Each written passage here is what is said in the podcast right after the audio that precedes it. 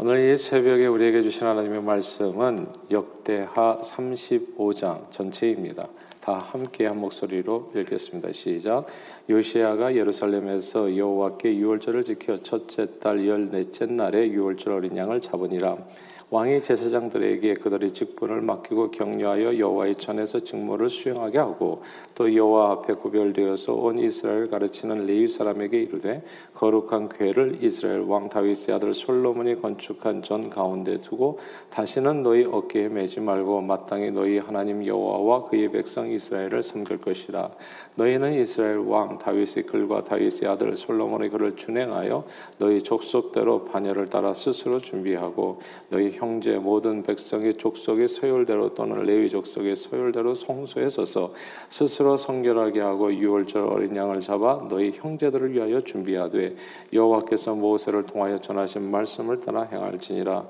요시아가 그 모인 모든 일을 위하여 백성들에게 자기 소유 양떼 중에서 어린 양과 어린 염소 3만 마리와 수소 3만 3천 마리를 내어 유월절 제물로 주매 방백들도 즐거이 희생을 드려 백성과 제사장들과 레위 사람들에게 주었고 하나님의 전을 주장하는 자 힐기야와 스가리아와 여이엘은 제사장들에게 양 2,600마리와 수소 300마리를 유월절 제물로 주었고 또 레위 사람들의 우두머리들 곧 고냐냐와 그의 형제 스마냐와 스마야와 느다엘과 또 하사베아와 여이엘과 요사밭은 양 5천 마리와 수소 500마리를 레위 사람들에게 유월절 제물로 주었더라.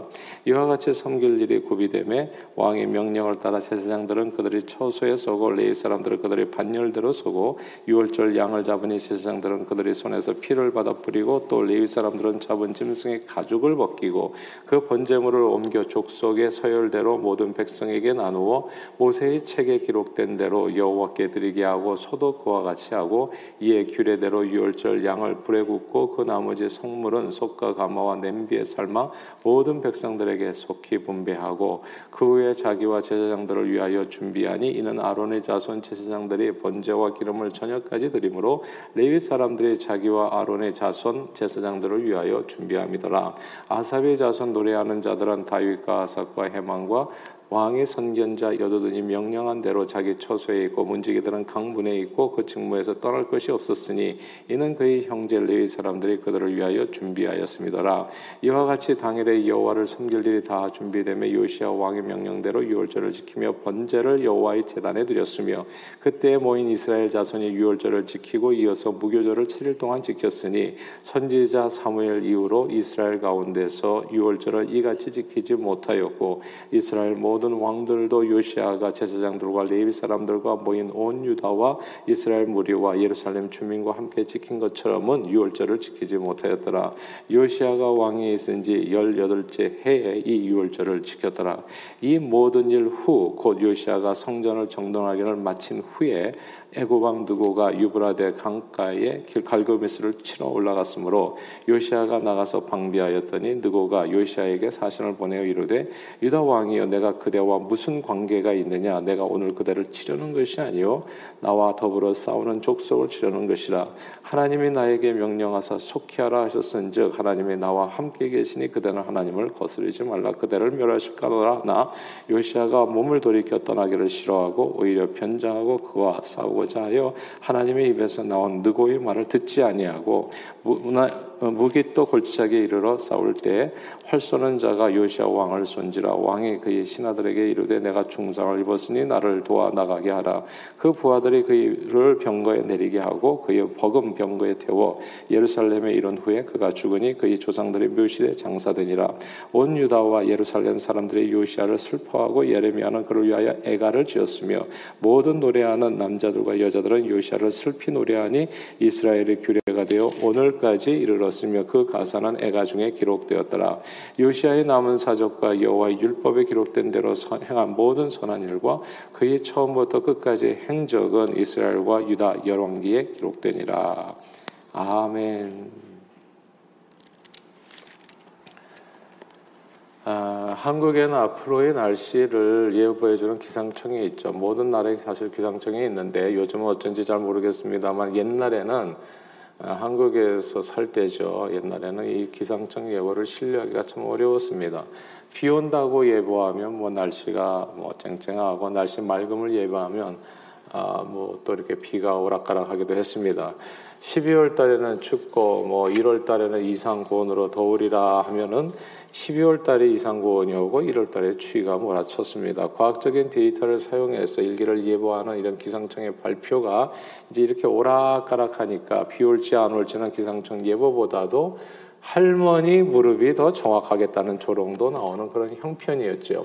이런 분위기 속에서 제가 너무 오래 살았나요? 미국에 와서 보다 보니까 저는 한동안 미국 기상청 예보도 믿거나 말거나 그냥 그렇게 심드렁하게 생각했었습니다. 그러다가 제가 미국 기상청 제보를 예보를 신뢰하게 되는 계기가 있었습니다. 아, 지난 2012년 10월인데요. 그 허리케인 샌디가 미 동부를 갔다가 강타했었지요.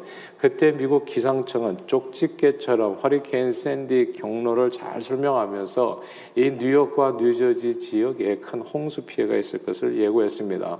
저는 지금도 그때 기상 캐스터의 그 말이 기억이 나요. 왜냐하면 제가 직접적인 그 피해를 입었던 피해자 중에 하나거든요. 그러니까 허리케인 샌디가 대서양 쪽으로 막 구름을 몰아서 올라가서 마치 투수가 이제 와인, 와인드업 한 후에 온 힘으로 공을 이 포수의 미트에 꽂아 넣듯이 맨하탄과 뉴저지의 바다의 기온을 한껏 몰아가지고 막 폭풍우를 쏟아 부을 것이라고 그렇게 얘기를 하더라고요.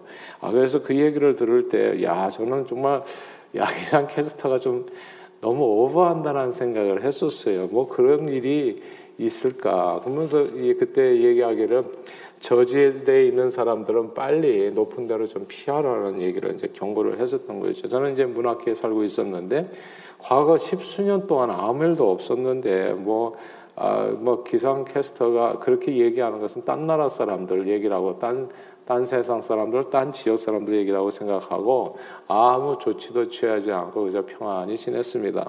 드디어 이제 허리케인 샌디가 도착한다는 그날 10월 29일로 기억하는데요. 그때 그때 아, 밤이었는데 아, 비가 그냥 꽤 많이 왔었죠. 막 바람도 많이 불고 아, 그때 저는 알게 됐어요. 우리 집을 포함해서 이 문학기와 릴페리 등 저지대가 온전히 다 물에 잠기는 것을 보게 되었습니다. 아, 이렇게 일기예보가 정확하게 맞는 것을 몸소 체험하고 난 후에 아, 지금의 저는 변했어요. 늘 일기 예보를 먼저 점검합니다. 아, 그리고 기상청에서 예보하면 그에 따라서 미리 준비하고 행동하려고 하지요. 지난주부터 아시는 대로 폭설 예보가 있었습니다. 그저께 화요일 오후쯤 아, 그 점점 그, 그, 그 시간까지 뭐 화요일쯤 되니까 뭐 시간까지 정확하게 알아맞히는 것 같더라고요. 수요일 날 어, 오후 3시쯤서부터 눈이 내릴 것이다. 그리고 그 눈은 그치지 아니하고 밤새 내려서 그 다음 날 목요일 오전 10시쯤까지 그렇게 눈이 10인치 이상 쌓일 것이라는 정확한 예보가 있었습니다. 물론 이제 지역마다 조금 차이가 있게 이제 눈이 내리기는 했지만은 거의 그 예보대로 되었습니다. 만약에 기상청 예보가 없었다면 어떻게 되었을까 한번 생각해 봐요. 갑자기 내리는 폭설에 사람들은 당황하고 미끄러지는 차량들로 인해서 서로 부딪히고 엉키고 그리고 도로는 완전히 주차장에 들 수도 있었을 겁니다. 아, 사람들이 상해를 입는 일도 적지 않았을 거예요. 뭐 많이 다치고요. 그러나 우리는 비교적 정확한 이 기상청 예보를 통해 가지고 가능한 모든 피해를 최소한으로 줄일 수 있었습니다. 아, 제가 음, 지난 화요일 날 이렇게 오후 3시쯤 이렇게 다녀보니까 정말 어, 거리에 차가 없더라고요. 그러니까 사람들이 다 일기예보를 보고 그에 따라서 움직인다는 것을 알게 됐어요. 어쩌면 사실 이렇게 이런 일들을 보게 되면서 저는 과학을 통해서도 우리를 안전하게 보호하시는 하나님의 음성이 있을 수 있다는 생각을 아, 다시금 깊이 하게 됩니다. 우리가 하나님으로부터 오는 일종의 그 뭐라 그럴까요? 직통 계시라고 말하기는 좀 어려운데 하여튼 하나님으로부터 직접적으로 오는 어떤 계시만을 생각할 때 예를 들어서 우리는 이런 것만 생각하잖아요. 성경을 볼 때만이 하나님의 음성을 들을 수 있다. 뭐 이런 거요.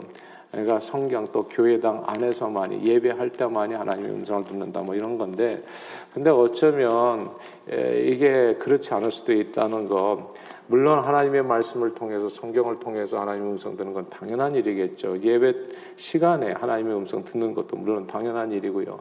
근데 그것만은 아닐 수 있다는 거. 여러분 아시지 않습니까? 성경에 보면 발람 선지자라고 하는 이 거짓 선지자가 당나귀를 통해서 하시는 하나님의 말씀을 듣게 되지 않아요?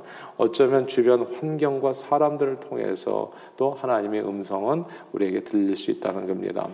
어, 어떤 마을에 홍수가 났대요. 이게 뭐 이렇게 아, 이렇게 교회 유머 중에 하나인데 홍수가 몰아치니까 아, 대피를 서두르던 이웃 하나가 목사님께 찾아와서 얘기했습니다. 목사님 홍수가 와요. 빨리 높은 데서 피하시지요. 그러자 목사님은 주님이 지켜주실 겁니다 하고 이제 교회당 안에서 기, 도만 하셨던 거예요. 아, 조금 후에 어느 경찰관이 다가와서 더욱 다급한 목소리로 재촉했습니다. 어서 이 보트를 타고 대피하세요. 벌써 물이 잠긴 거 보이지 않으십니까? 그때도 역시 목사님은 주님이 구원해 주실 것이라고 움직이지 않으셨습니다. 얼마 후 목사님은 기도 중에 홍수에 휩쓸려서 죽었습니다. 결국 아, 그래서 하나님 앞에 가, 게 됐지요. 목사님은 하나님께 이제 불만을 쏟아낸 거예요. 하나님은 어떻게 제 기도를 외면하실 수 있으십니까? 그러자 하나님께서 탄식하시면서 하시는 말씀이 어리석은 자야. 내가 네 기도를 듣고 이웃을 보내지 않았냐? 경찰도 보내고 보트를 보내줬는데 너는 어떻게 내가 한 그 모든 호의를 내 말을 다 거부하고 이곳에 이렇게 고집세게 올 수 있었냐 주님께서 탄식하셨다는 거예요. 물론 이제 조크입니다. 그러나 그 안에 담긴 의미가 있지요. 우리는 우리가 기도하면 하나님께서는 늘 사람과 환경을 통해서 응답을 주십니다. 천재지변으로부터 지켜달라고 기도하면 하나님께서는 기상청을 통해서 정확한 일기예보로 우리 자신을 준비하고 보호하실 수 있도록 도와주십니다. 질병의 치유를 위해서 기도하면 의사와 간호사를 보내주셔서 우리 병을 고칠 수 있도록 도우시지요. 지식을 위해서 기도하면 하나님께서 선생님을 보내주시고 공부할 수 있는 환경을 만들어 주시는 겁니다. 그런데 하나님께서 주시는 일종의 그냥 직통으로 내 내리는 어떤 계시만을 바라보고 주변 환경과 사람들을 통해서 들리는 하나님의 음성에 귀를 기울이지 않는다면 과연 어떻게 되겠습니까? 오늘 성경 말씀입니다. 이게 역대하 35장은요 요시아 왕의 성결을 성전을 청결케 하고 나라를 크게 안정시켰어요. 그러고 난 다음에 일이 벌어진 겁니다. 그리고 그러니까 이렇게 열심히 주님을 섬기니까 어떻게 돼요? 하나님께서 누구를 보내시는 겁니까? 의사를 보내고 간호사를 보내고 경찰을 보내고 보트를 보내주는 거죠. 그래서 하나님께서 구원을 해주시는 거예요. 그래서 하나님께서 애굽왕 느고를 일으켜 가지고 어디를 치러 가게 하냐면 바벨론을 치러 가게 하셨어요. 그러니까 이게 정말 흥미로운 일인데 열심히 유월절을 지키고 정말 전무후무하게 사물 선지자 이후로 그래서 누구도 하지 않은 일을 그렇게 성전을 청결케 하고 깨끗해 하고 온전히 하나님을 섬겼어요. 그러니까 하나님은 무엇이 임하겠어요? 그 다음에 하나님의 축복이 임하는 거죠. 하나님의 축복이 그런데 요시아의 생각과는 다르게 임한 거예요, 사실은. 뭐 그렇게 임하리란 꿈에도 생각하지 못했던 것 같아요. 애굽왕 누고가 뻘떡 일어나 가지고 바벨론을 치겠다고 군사를 일으켜서 그 먼 거리를 가게 된 거예요. 바벨론은 어떤 나라입니까? 나중에 남유다를 멸망시키는 나라거든요. 그러니까 그 나라를 치러 가겠다는 게 이게 이제 무슨 뜻이라고 생각하세요? 자, 하나님의 은혜죠, 모든 것이. 열심히 주님을 섬긴 결과 하나님께서 주시는 하나님의 축복이 있는 거예요. 질병을 정말 고쳐달라고 했다 하나님이 누구를 보내주시는 의사를 보내주시는 건데 우리는 의사는 싫어해요. 그렇죠? 기도는 기껏 해놓고서 의사에 가는 건 어려워한다고요. 그러니까 이런 부분이 생기는 거예요. 홍수가 나서 하나님께서 보트를 보내 보트 타는 건 싫어해. 예. 그러니까 이게 지금 하나님께서 남유다 요시아 왕이 열심히 신앙생활 하니까 정말 하나님께서 보트를 보내시고 경찰을 보내시고 의사를 보내시듯이 아 그렇게 이제 애고방 느고를 보내주신 거죠. 애고방 느고를. 그래서 바벨론과 싸우러 가는데 그 애국 군대 길목을 뜬금없이 요시아가 변장까지 하면서 막습니다. 그리고 전투를 벌이기 시작하는 거예요. 그러니까 이게 어떻게 보면 너무 재밌는데 애굽왕 느고의 목표는 남유다가 아니라 바벨론 정벌. 아, 그런데 남쪽에서 북쪽으로 가려면 사실은 이게 남유다를 그 땅을 거쳐가야 되거든요. 애굽 왕은 바벨론이라고 하는 큰 나라를 치러 가는데 중간에 있는 남유다와 괜히 싸워가지고 힘을 뺄 이유가 하나도 없었던 거예요. 그래서 애굽왕 느고가 이렇게 자꾸 싸우려고 하는 유다 왕 요시아에게 이렇게 얘기하죠. 오늘 본문 35장 21절입니다. 35장 21절 같이 읽겠습니다. 시작. 누고가 요시아에게 사신을 보내어 이르되 유다 왕이여 내가 그대와 무슨 관계가 있느냐 내가 오늘 그대를 치려는 것이 아니요 나와 더불어 싸우는 족속을 치려는 것이다. 하나님이 나에게 명령하사 속해라 하셨은즉 하나님이 나와 함께 계시니 그대는 하나님을 거스르지 말라 그대를 멸하실까 하노라 하나 애굽 왕 느고는 사실 이스라엘 하나님 여호와를 믿는 자는 아니었습니다. 그래서 애굽 왕 느고가 말한 신은 틀림없이 여호와 하나님을 얘기하는 것 같지는 않아요. 그렇죠? 그러나 오늘 성경은 놀랍게도 그거 그가 언급한 신을 하나님이라고 말씀합니다. 다 함께 22절 한번 같이 계속해서 읽어볼까요? 이번에는 22절입니다. 같이 읽습니다. 시작. 요시아가 몸을 돌이켜 떠나기를 싫어하고 오히려 변장하고 그와 싸우고자 하여 하나님의 입에서 나온 느고의 말을 듣지 아니하고 목이 또 골짜기에 이르러 싸울 때, 야 이게 참 놀라운 말씀이에요. 여기에서 하나님의 입에서 나온 느고의 말, 요 단어를 정말 기, 놀라운 말씀입니다. 하나님의 입 느고의 말이에요. 아, 사실 후에 바벨론은 남유다를 멸망시키는 대적이 되지요. 그 대적을 애굽왕 느고가 수고로의 군대를 일으켜서 쳐서 그 세력을 약화시키려고 지금 바벨론 향해서 나가는 중이거든요.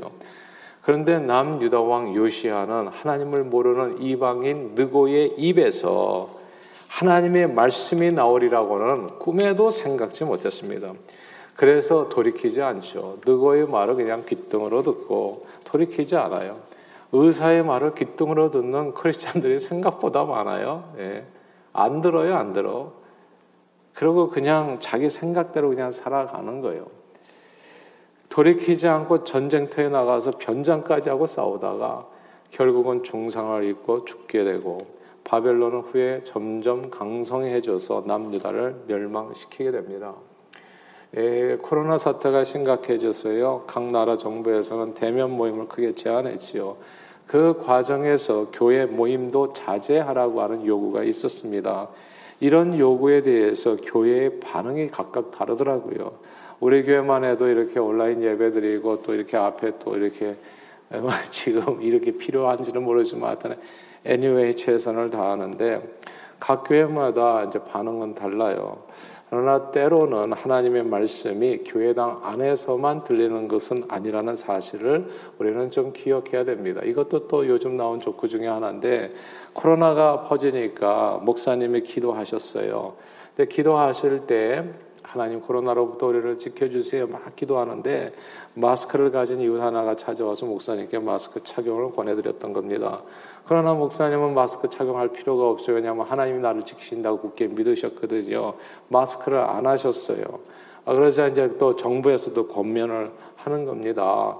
아, 대면 모임 조심하시고 아, 그런데도 불구하고 주님께서 지켜주실 것이라고 또 선포하면서 전체 대면 예외를 강행을 하셨던 거예요. 뭐 성가대 찬양에다가 다 모여가지고 비말을 이렇게 온 세상에 이렇게 열면서 서로 서로 말이지 허그하고 예.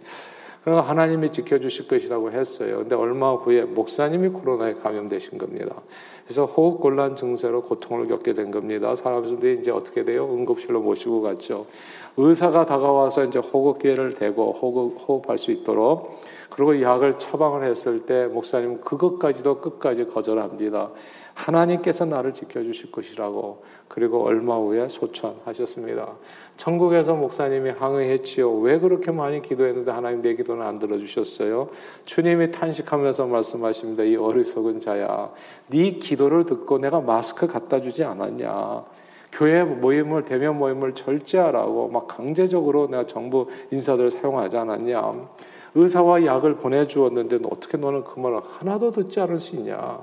저는 저와 여러분들이 늘 우리를 사랑해서 주시는 하나님의 음성에 귀를 기울이실 수 있게 되기를 바랍니다. 들을 귀를 소유할 수 있게 되기를 소원해요.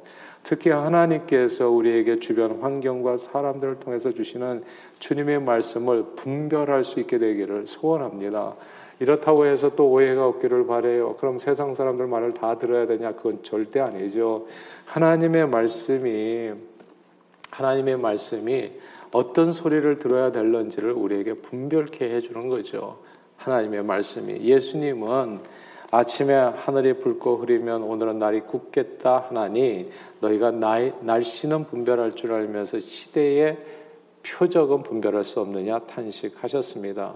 과학은 신앙의 반대가 아니라 때로 우리 기도해 주시는 하나님의 응답이기도 합니다.